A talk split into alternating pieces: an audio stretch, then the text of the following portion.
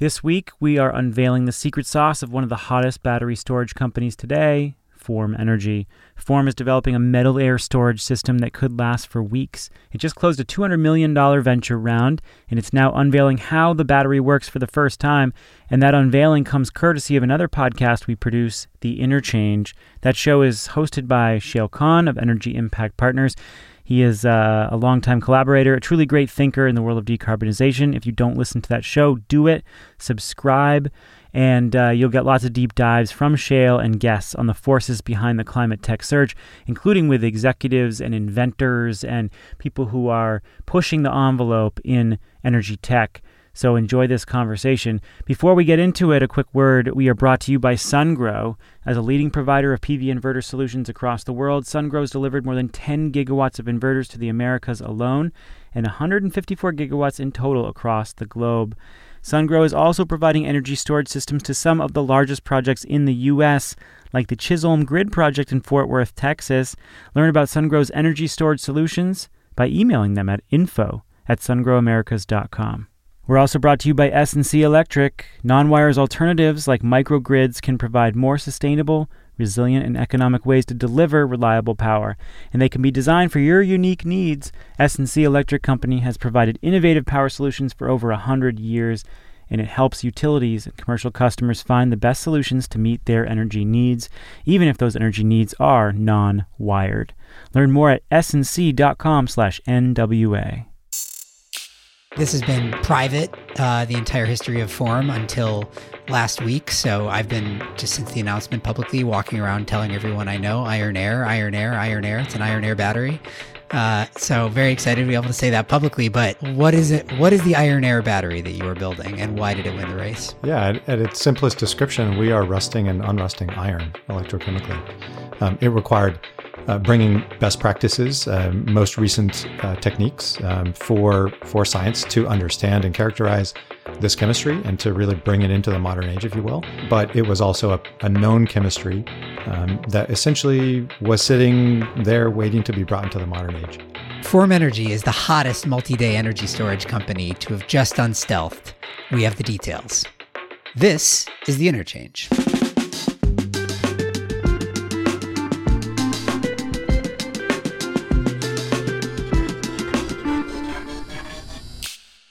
I'm Shayle Khan. I'm a partner at the venture capital firm Energy Impact Partners. Welcome. So I'm excited for this one this week. I've known Mateo Jaramillo, who's our guest this week, for the better part of a decade since he was leading the energy storage, actually the stationary energy storage business at Tesla back in its early days, pre Powerwall. He left Tesla in 2016 and started looking for a new challenge to tackle. He ultimately landed, as you will hear, on the challenge of very long duration energy storage. Not long duration like eight hours or 12 hours, but days or weeks or more. It's a big, thorny, long term problem, as you'll hear as we try to decarbonize the power sector. And we haven't really had mature solutions for it historically. In May 2017, about four years ago in a few months, we had Mateo on this podcast right as he was starting to pull together a company focused around this problem. A lot has happened since then. The company, which ultimately became Form Energy, launched developing a proprietary battery unlike anything else we've ever seen in the market. And Form has been pretty private historically. They haven't been very forthcoming with the technology or exactly the approach that they were taking apart from saying that they were building a quote unquote metal air battery, they held the technology pretty close to the vest. But no more. Last week, Form lifted the veil. The company announced a $200 million Series D financing led by ArcelorMittal, the world's largest steelmaker. You'll understand why. And in the process, they finally made public the technology that they're pursuing, which is an iron air chemistry. You'll hear more about that from Mateo. For full disclosure, I am an investor in Form. I led EIP's investment in the company last year and proudly participated in this financing round that I just mentioned that the company just closed. So I am admittedly biased, but I think once you hear a bit more from Mateo, you may be as well. So with no further ado, Mateo Jaramillo. Mateo, welcome. Thanks, Shayle. It's great to be here. Uh, well, we we're having you back on this podcast. You were on uh, I looked it up in May 2017 is when we had you on before. And my recollection at the time, so you had left Tesla already at that point, and I think you had already identified as your next big challenge the problem of very long duration energy storage. I don't know yet whether you had actually formed a company, which at that point would have been named something different from Form Energy, but you were it seemed like you were in the early days of like deciding this was what you were going to dedicate years, maybe decades of your life to. Do I have that right? Yeah, th- that's definitely right. Um, that would have been the time. Um, it was certainly something I was thinking about a lot right then.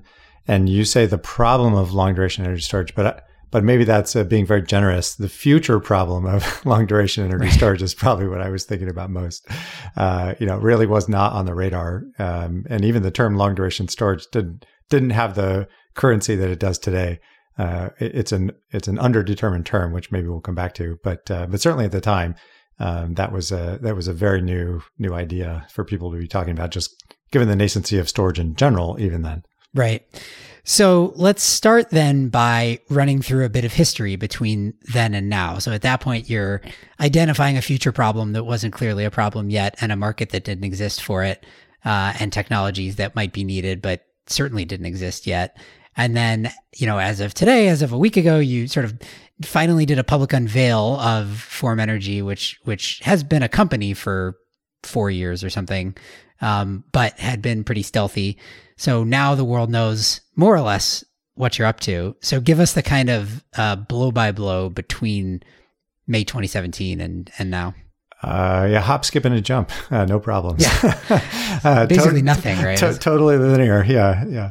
No, I, I, I mean, r- really where it came from was, you know, me and my co-founders, um, you know, we were all sort of thinking about this at the same time and came at it in different ways. Um, I had left Tesla a few months prior. Uh, without any specific idea for what to work on. Um, I knew that it was going to be energy related. It, it's sort of the only field that I care much about. Um, and in many ways, I just I, I kind of kept returning to um, some of the things that I observed about the industry, especially over the last year or two while I was at Tesla, and then went out and have had a number of conversations with contacts in the industry. Then to explore some of the just high level ideas that I had. You know, w- w- would this make sense? Are these real problems? How do you view these topics? And um, and that's really where it started. Um, you know, really, the, the goal here is to solve problems, right? Not to invent technologies that have no markets. And um, and that's how we all started. You know, my my co-founders Marco and Ted and Billy and Yet and I. Um, none of us is interested in working on something that that has no entitlement to compete and to uh, operate in the market and to solve big problems. In other words, have a big impact. And so where we started was well, what is the biggest problem you could solve with energy storage? If you could wave a wand, right? Sort of the thought experiment approach. Um, and I and it was pretty clear based on those conversations, but also just by looking at the data, looking at the system, um, that if you could invent the kind of energy storage that would allow renewables to replace the thermal generation, specifically the coal, but also the natural gas, then that would be the biggest not only problem you could probably solve, but also probably the biggest market you could go after simultaneously. Right? That's a total addressable market in the trillions of dollars if you look at just the capex. Um, and that's setting aside the incremental amounts of renewables that you could enable to be deployed um, into that market. And so that was really the, the way that we thought about it was, um, well, wh- why are those problems really, and and how might you go about solving them? And you know, we, we sort of it's easy to categorize something as a problem. These things are very complicated, of course. Um, it, you know, it's it's probably a better way to say that it's a it's a challenge, right? We're we're challenged by our times, um, where we do need to decarbonize, where we do have legacy assets, where we have new assets, um, which are sort of structured in very different ways in terms of the the financial models um, that that they bring to bear with zero cost fuel. Um, and so, you know, thinking about well, how do we solve the biggest challenges? How do we how do we sort of un, unwind them and then put put the system back together in a in a helpful way? um, you know, the, the thermal resources provide reliability into the system. Now, that's not a problem per se, right? We all need it. We all rely on it. Um, we rely on electricity to be produced exactly when we need it. Um, but the way it's being produced is simply not sustainable and certainly not sustainable over the next, you know, 20 or 30 years. Um, and so those conversations that I went out and had, and, you know, I relied on my contacts uh, from my time in Tesla. And I, you know, I was like, basically called called up CEOs of utilities that I knew, and I said, "Hey, I'm I'm thinking about this thing. Would you mind sitting down with me for 30 or 45 minutes and just give me your candid your candid feedback?"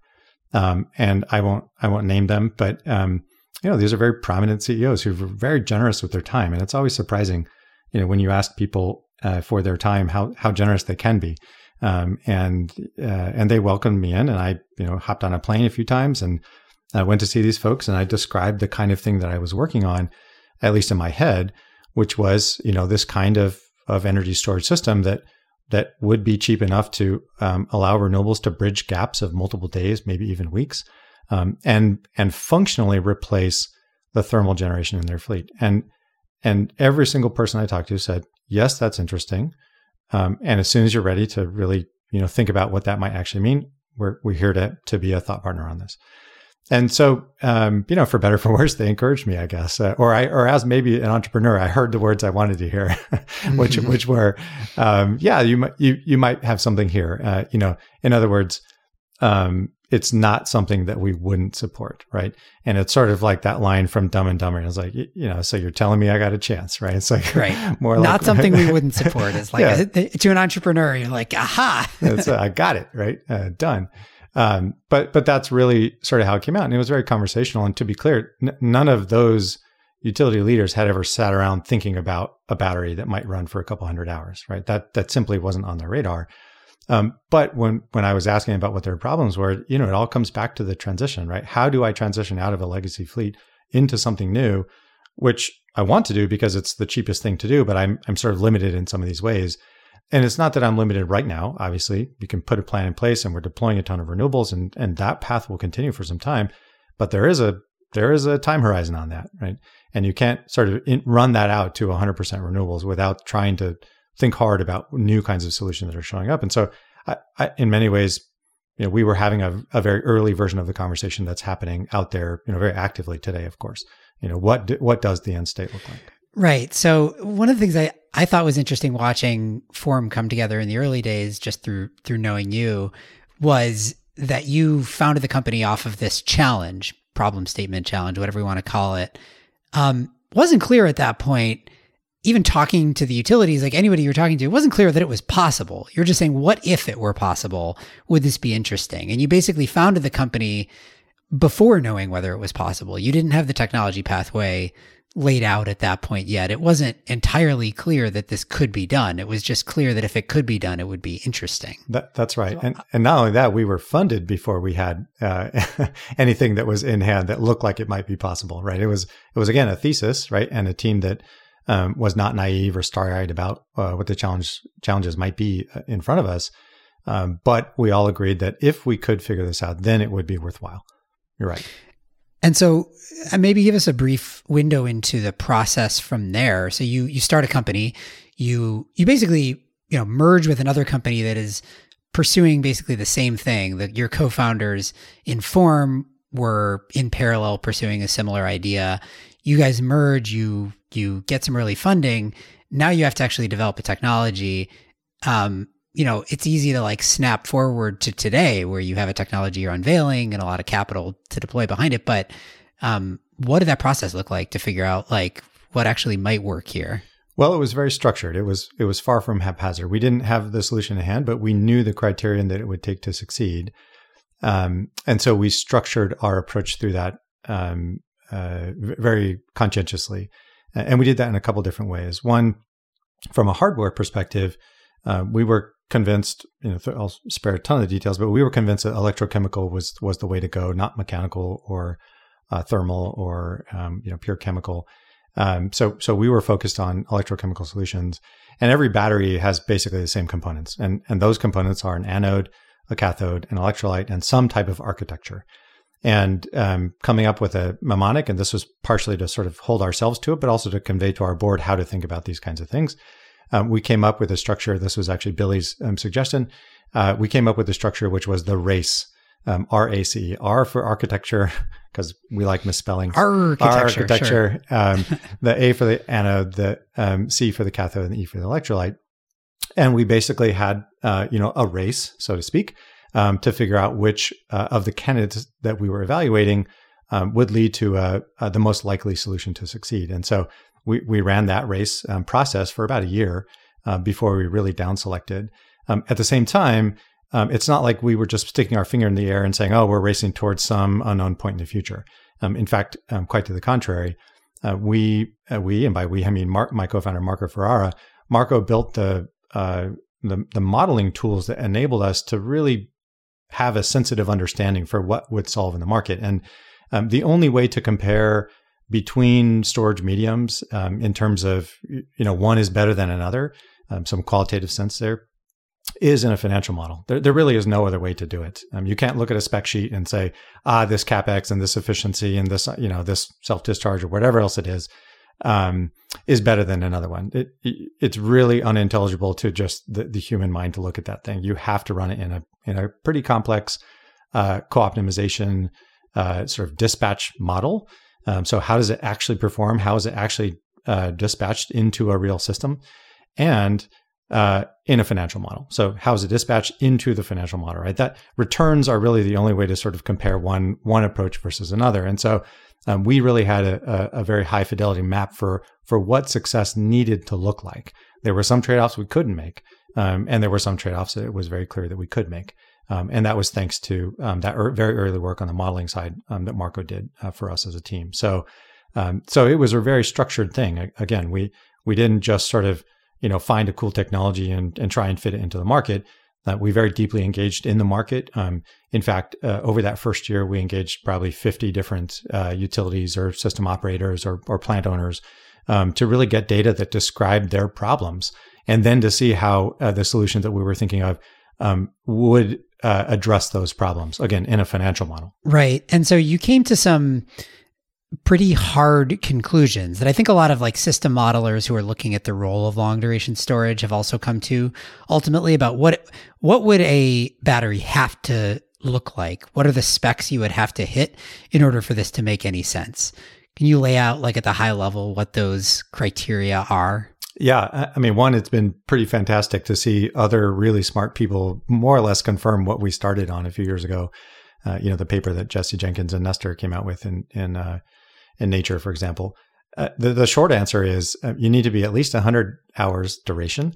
And these things go hand in hand. You need to be about $20 a kilowatt hour capex. That that's all in at the system level. And let's just for folks who are not like super steeped in in those uh, storage capex numbers, twenty dollars per kilowatt hour refers to the capital cost of the system as compared to uh, a lithium ion battery getting installed on the grid, where the capital cost today is probably 10 times that, maybe a little bit less. Yep. Yeah, that, that's right. And and also to be clear, it is everything, right? It's everything from the DC battery cell all the way up to the medium voltage, uh, inclusive of of that entire chain, right? Power electronics and um, controls and uh, project warranty costs and development costs and absolutely everything that's loaded into that project, um, everything that goes into the capex. Right. So just to kind of reiterate the magnitude of the challenge, then you need to design a battery in order for this to work. By your own calculations, you need to design a battery that costs on the order of a tenth what a lithium ion battery costs and needs to be able to last for 100 plus hours at a time. So that was what the race was all about, defining what could could meet those characteristics. Um, that said, I think one of the other sort of core things to understand that's not super intuitive about how batteries like this function is that if you can do that, if you can get extremely cheap capital costs, you can sacrifice things like round trip efficiency to some degree. Yep, that's right. And understanding how you can sacrifice that uh, or, or trade it off, you know, we don't have to be so bloody about it, um, maybe, uh, how, how you trade that off um, that's a very important question to ask. Not just what is the absolute percentage of round trip efficiency that you need to be hit, hitting, but also how, what is the shape of that trade off curve? So, how does $1 of capex trade for one point of efficiency wherever you are on the curve, right? So, so you think about that.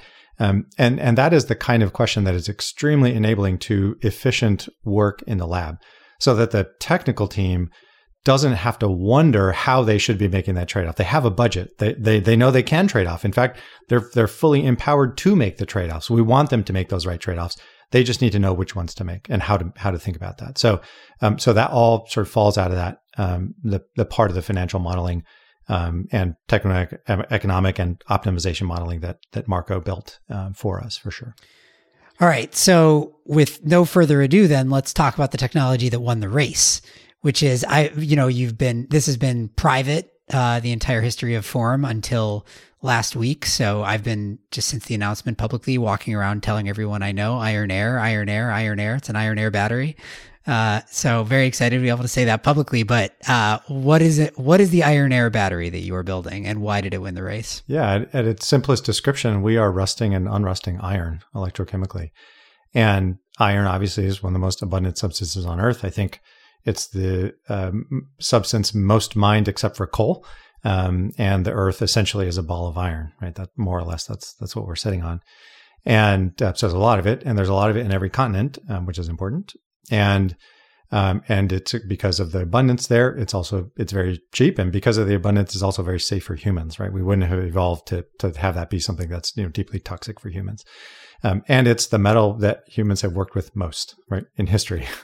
uh, we've been we've been working on steel. It's sort of the, the foundation of the metallurgical uh, in, industry. It's sort of deeply embedded in, in humans' brains. Uh, th- this relationship with iron. Um, so you know, sort of very very compelling for a lot of reasons. Um, and to hit those cost targets that you're talking about, you know, the, the $20 per kilowatt hour all in, well, that means that for the active materials, the stuff that sort of gives off and receives charge, you have to be far less than that. You, you have to be in the single digits per kilowatt hour of just, you know, active material. And, and again, by point of comparison, you know, since everybody sort of knows lithium ion, you know, the unprocessed uh, materials, the active materials for lithium ion sitting on a table are sort of 30-ish dollars per kilowatt hour, right? So already with lithium ion, you're, you're sort of t- too expensive. And that's before you really touch it or synthesize it or turn it into a battery or anything else. Add the balance of plant. Um, so we knew that we were only looking for things that had a cost entitlement in the low single digits per kilowatt hour. And, and there are very few things that sort of hit that, um, hit that threshold. And, and iron certainly is one of them. Another is sulfur, and that was the other chemistry that we were evaluating. In, in fact, that's the chemistry for which we received an ARPA-E award um, to, to study in, in detail. Um, and that was for a flow iter- iteration of that uh, particular chemistry.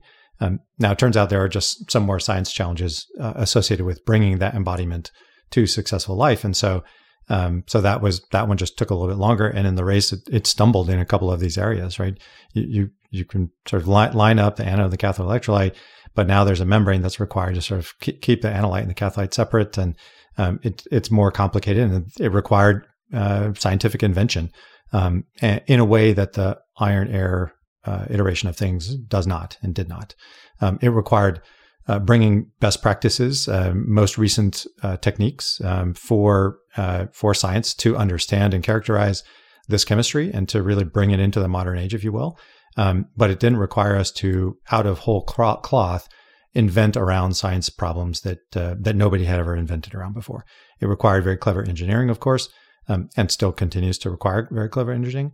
Um, but it was also a uh, a known chemistry um, that essentially was sitting there waiting to be brought into the modern age. In fact, you're not the first you're not the first to to build an iron air battery, right? Like it was, it, it dates back to what the 70s or the 60s. There was NASA research on it. Yeah, it date, dates back to exactly that period. There were there were a couple of different efforts. I think there there was an effort in Sweden and then um, in the U.S. as well. Uh, the Department of Energy, in fact, paid for some of the, the original research around it, um, and Westinghouse uh, performed that. Um, and they showed that it could be a quite well performing chemistry, uh, but in the end, not for the applications that they had in mind, primarily for the automotive world. So um, it was more, more, or less discarded um, and left, I would say, underexplored. Um, it really was sitting there and it had no relevance in the market until the conditions sort of became present that we now are living under, which is we have really low cost but intermittent renewables. Um, and intermittent over different time periods, right? Not all intermittencies are exactly the same. And um, and those conditions, you know, you could sort of see them coming a few years ago, but they weren't really present until basically now and, and maybe even over the next few years, right? But but the system, right, the electric system operates, has to operate um, on planning cycles that take into account where things are going. And, you know, one of the things, of course, that people steeped in the renewable industry love to point out is how much faster things change than anybody had ever guessed. And even the most aggressive prognosticators were wrong about how fast things were changing. And, and yet we still seem to make that mistake time and time and time again. And, you know, when we were starting the company four years ago, we were determined not to make that mistake. And in fact, to say, well, things are going to change faster than we can expect. And we expect um, uh, conditions to look like what we're forecasting them to look like, f- probably faster than we would imagine. Nevertheless, we all committed more or less 10 years to, to the venture and saying, well, we're all just going to, we're going to assume it's going to take this long. Um, and, and we're going to go into it. And, and no small number of investors, um, also believed that the market would take a long time to materialize. You know, investors whose names would sort of imply that they are more aggressive than they actually were, uh, were were very pessimistic. I, I would say about the rate of change, and uh, you know, why would you ever need you know t- tens of hours, much less hundreds of hours of of uh, energy storage, or you know, deeply renewable grids aren't going to show up for next twenty or thirty years. The Energy Gang is brought to you by SunGrow. SunGrow is the leading global supplier of inverter solutions for renewables. This year, SunGrow is supplying more than 1.5 gigawatt hours of energy storage to projects across North America. Among these projects is the Chisholm Grid Battery Storage Project in Fort Worth, Texas.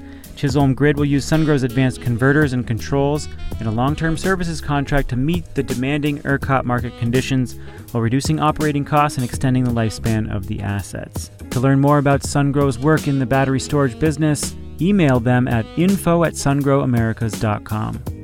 We're also brought to you by S&C Electric. Solving power-related challenges requires careful consideration before making major investments. If you're a utility or commercial enterprise today, you're faced with a critical decision. Are you going to select a conventional wired approach or respond in a non-conventional way? And even with dedicated in-house resources, Getting to that conclusion can be uncertain and time consuming. You can evaluate these big decisions more efficiently and with confidence by working with an integrator like S&C Electric Company. S&C will be with you every step of the way, thoroughly working through your challenges and reviewing your energy needs to offer an expanded set of options specifically for you. Learn more at snc.com/nwa.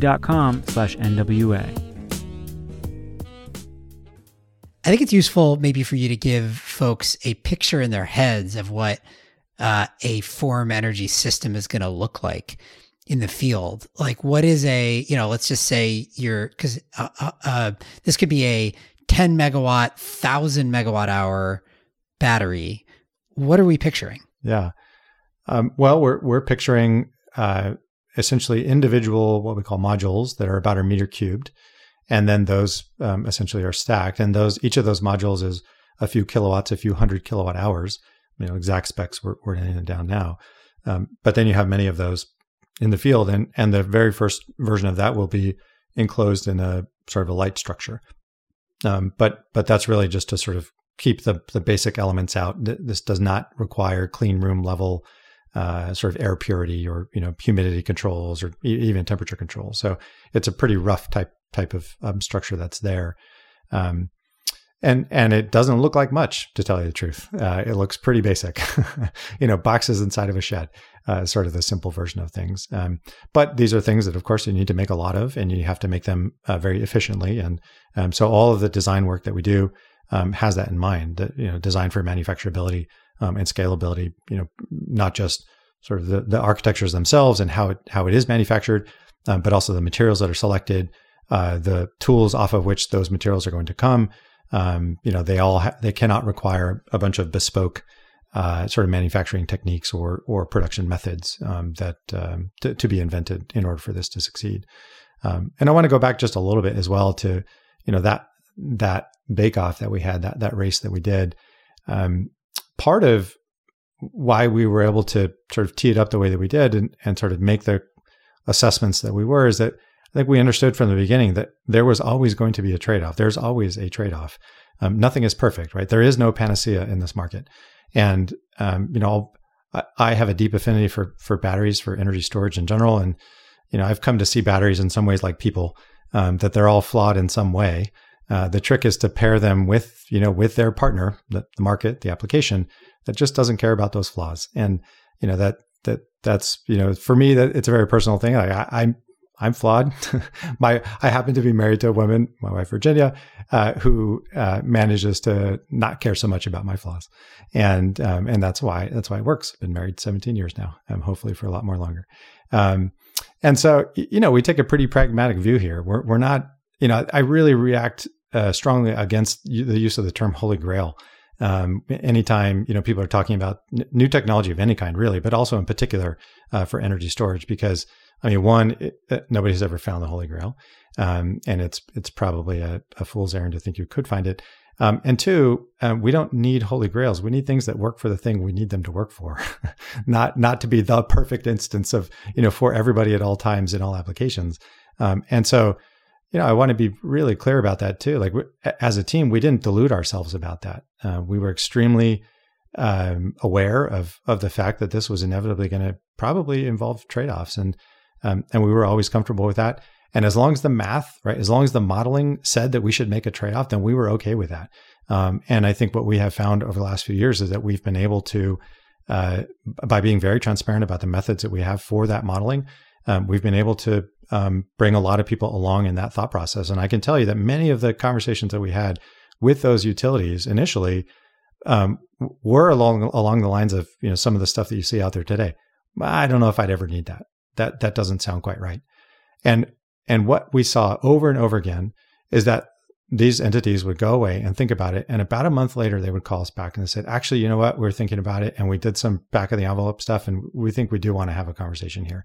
And then we would engage into sort of a, a, another layer of, of analytics. And, you know, Marco and his team did a phenomenal job, um, really building the right tools and, and building compelling um, uh, sets of analytical work uh, to really convey the the meaning and the value of these kinds of assets, these new assets, um, into the market. That's a good segue. Let's talk about the meaning of these assets in the market. So I think at the at the high level, when you when you think about it from a system level, I think there's sort of increasing recognition, thanks in part to the types of studies that you mentioned from like Jesse Jenkins and Nestor and, and a bunch of others, that look, if we're going to try to get to a really high penetration renewables future, 80% renewables or whatever it might be, at that point, you start running into really big challenges with uh, with with intermittency at longer durations than just diurnal, right? Longer durations than just daily sun setting, wind stop blowing kind of problems.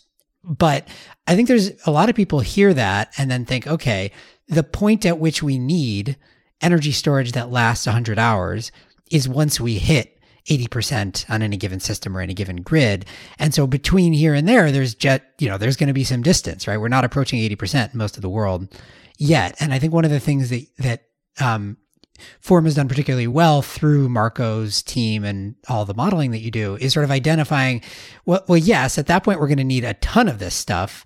But in the meantime, there are a whole bunch of different applications where it pencils economically um, even if the system itself is not already at 80, 90%. So I want to talk through some of those, but am I characterizing right the like reaction that you get from the market a lot of the time? Yeah, for sure. Uh, we, we hear that a lot. Um, you know, but, but 2035, 2040 is sending postcards uh, back in time all over the place and they're, they're there to be, to be seen. And, you know, you can see that in, in curtailments um, that are out there, you know, in congestion pricing, um, you can see it in uh, in events like polar vortices or what happened in Texas. Um, so there's there's lots of evidence out there that you know these these types of assets, these new you know which nobody has ever sort of put into the system before, um, have a valuable role to play.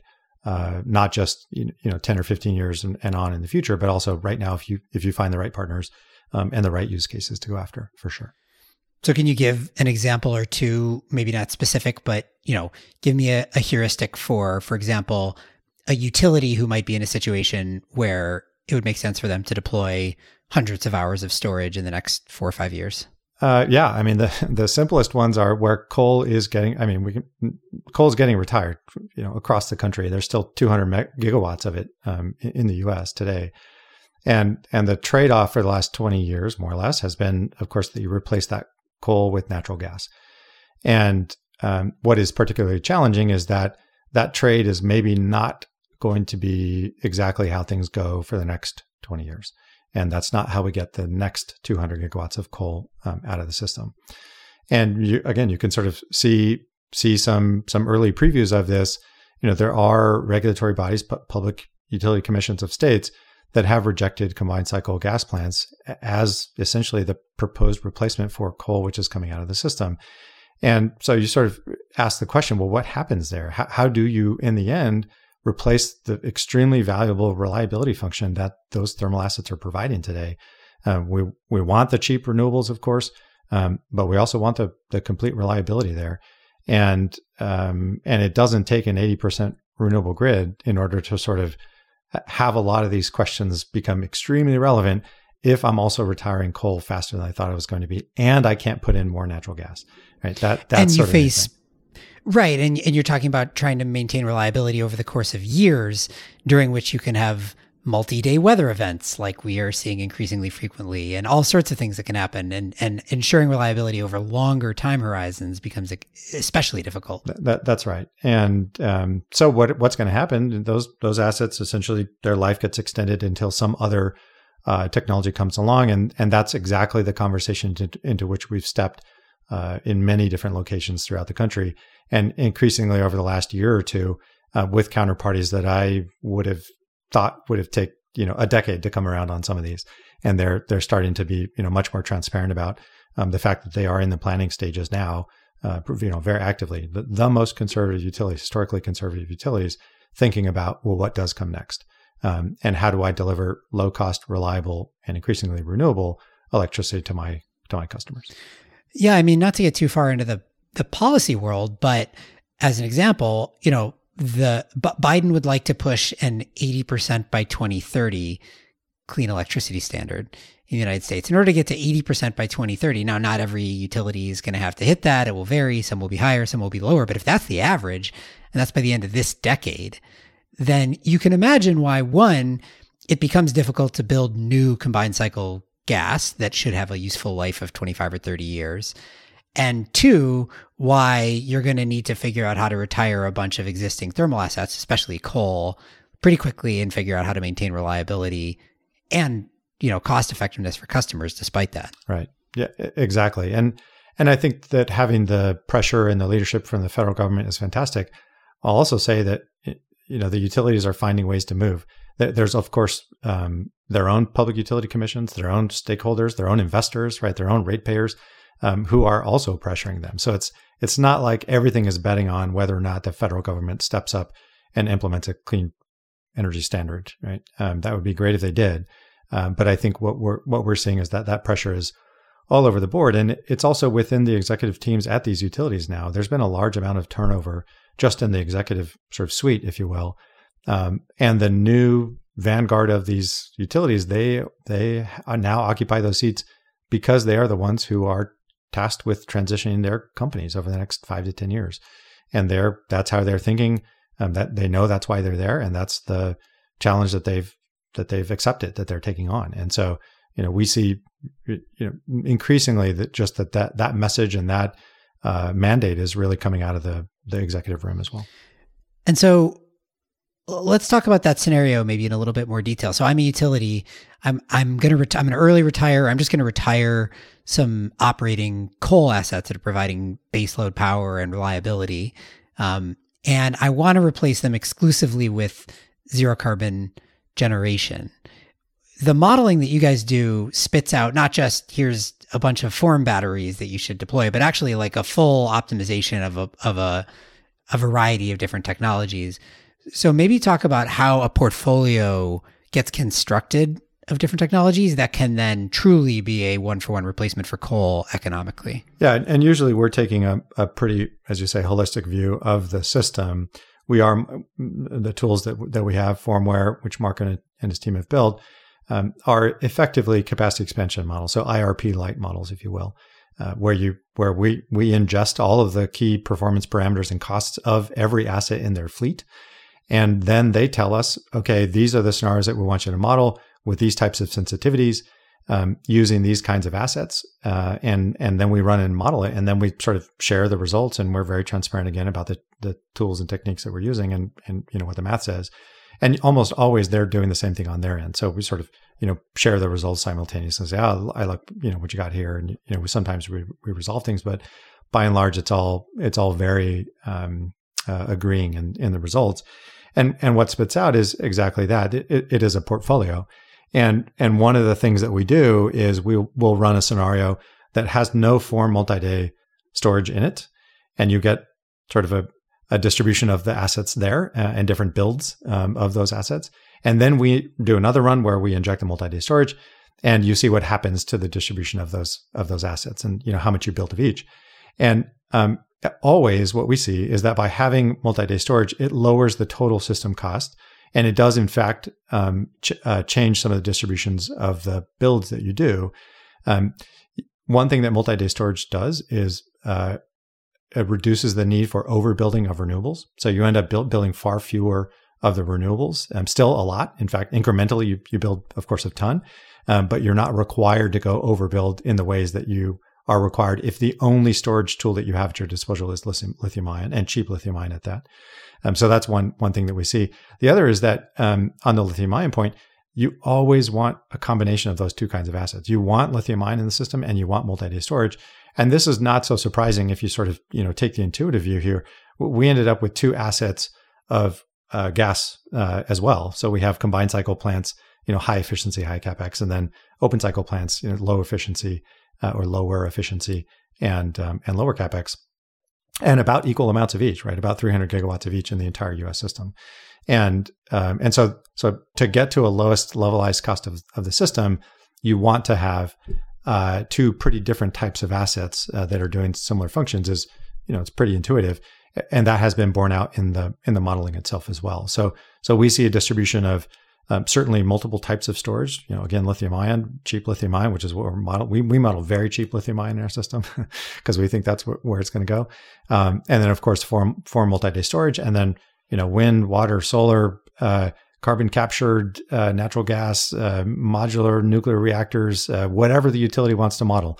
Uh, we'll model, of course, the coal and the natural gas um, as well.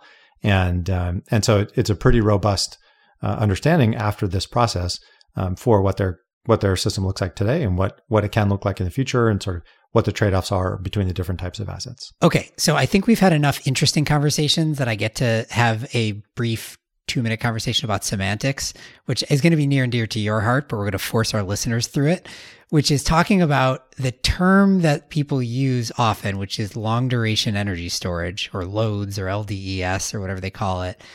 Um, and how that term has sort of become a little too broad to be valuable and why there's a need for a different term, which you've been using multi day storage or MDS as a distinction.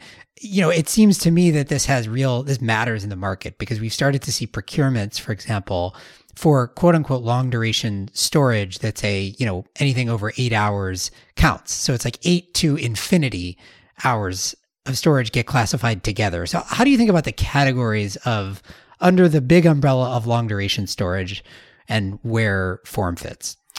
Well, I mean, you, you put your finger right there on the point. I mean, a, a, more subtle definition is required to be useful. And because if I use one term to refer to everything from eight hours of lithium ion to, you know, 150 hours of multi-day storage from form and everything in between, flow batteries and compressed air and you name it. Um, well, it's not particularly useful as a term, right? To refer refer to it. Um, I, I think we do need to be precise about the function in the system that is needed and and these are all you know emerging terms in in different areas. Um, but how you know what do we need and how do we refer to it um, to get the level of reliability uh, that the system requires? Um, how do we define that? Um, how do we put that as a product into the system? And you know the regulated utilities, of course, are in a position where they can sort of come up come up with that on their own and they can value it properly and and there you go. They're, they're the integrated utility. They realize all the benefits um, without maybe even precisely sort of um, defining all of them, but they they realize everything as a whole, so they they benefit it. But the wholesale markets um, do require that, uh, and and especially for the you know those competitive markets, and for people to show up and bring technology solutions in those markets, it does require that um, that we are precise about that. Um, so so that reliability, you know, this notion of clean firm, you know, firm and clean. What what does that mean? How firm? Right? Are we modeling for? Are we solving for firm once every 10 years? Is it once every 30 years events that we're going for? Is it once in 100 years? Um, were those backward looking years? Are those forward looking years? Right. All of these things need to be taken into account, and um, and and more precision certainly is required. Um, but but we would say sort of the minimum that's required is is to identify that there are multi-day problems that need to be solved in order to provide these levels of reliability or firmness, if you like, um, into the system. And so we, that's why we prefer that term. uh, you you've just given me my opening. I went back and looked at the emails that you and I were sending back and forth back in your early days when you were founding the company, and you were looking for company names as you were combining forces with your co-founders. And you had talked about trying to make renewables firm. And I found an email that I had sent to you with uh, what in retrospect is a terrible idea for a company name based on firmness and uh, the thing that I care about firmness in is my tofu. So I looked up my favorite brand of extra firm tofu, which is Nasoya, and suggested that you call the company Nasoya Energy. And your response was very diplomatic. Um, though I will note that you did not name the company Nasoya Energy, though now I get to suggest it again because now you're talking about trying to come up with terms for uh, a category of technology. So if you want extra firm renewables, you should get Nasoya storage. Yeah, maybe that will be the product offering, Shayle. We'll call it Nasoya, the, the Nasoya product. Yeah. you you heard it here.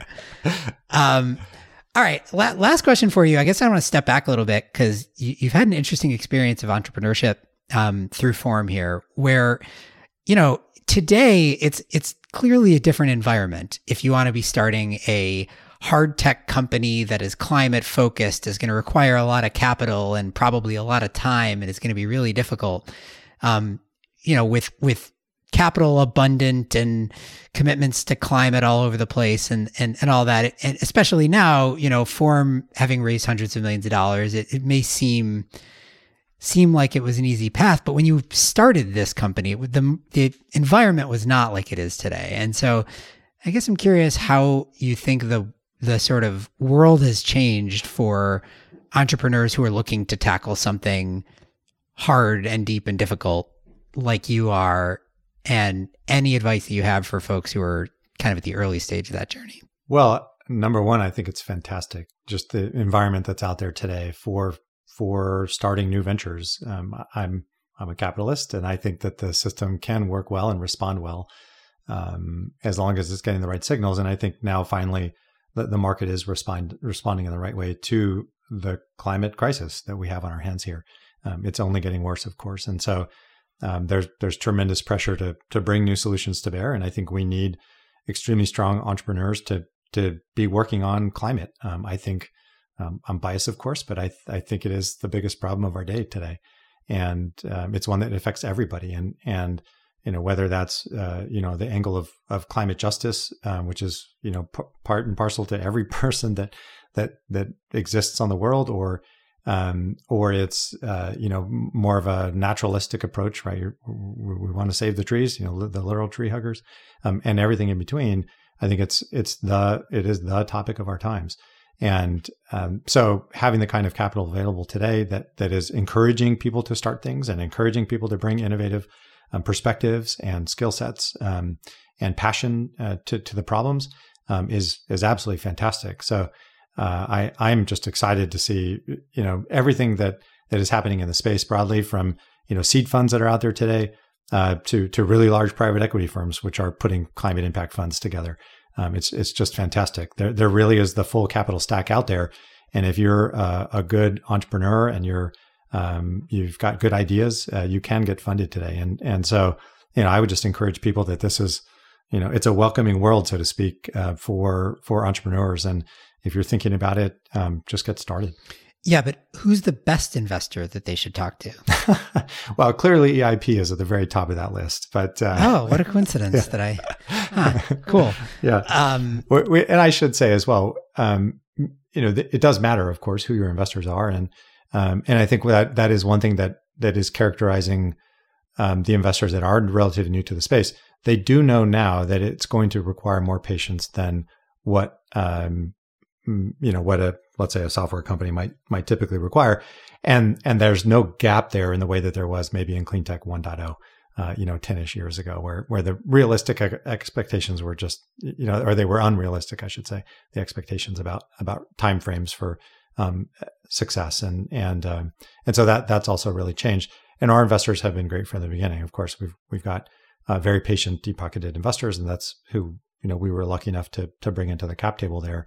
Um, but that's been followed up by by other phenomenal investors, including EIP, of course. Um, but um, but it's just a uh, an impressive array of types of investors that are out there who have the right mindsets um, and who have the right pools of capital for just about any kind of venture, venture in climate that you that you may be thinking about. Mateo, thank you so much for coming back. Shayle, it was a pleasure. Hopefully, uh, not four years again until until we talk on the show again. And uh, uh, going forward, of course, Form is going to be a lot more transparent about what we are working on, and we hope to bring a lot of people along for the journey. So it's exciting times. Thanks. Gotta gotta deploy a lot of Nasoya storage. That's right, for sure. Mateo Jaramillo is the CEO and co-founder of Form Energy. What did you think of the show? Give us a rating or review. Let us know what, how we're doing. Uh, give us ideas for future podcasts. Tweet at us at, at Interchange Show or send us an email to contact at postscriptaudio.com. If you work for Nasoya, the tofu company, and you want to get in touch about a brand partnership, just let us know and we will connect you to Form Energy happily. The Interchange is produced by Postscript Audio. Our producers are Daniel Waldorf and Stephen Lacey. I'm Shayle Khan, and this is The Interchange.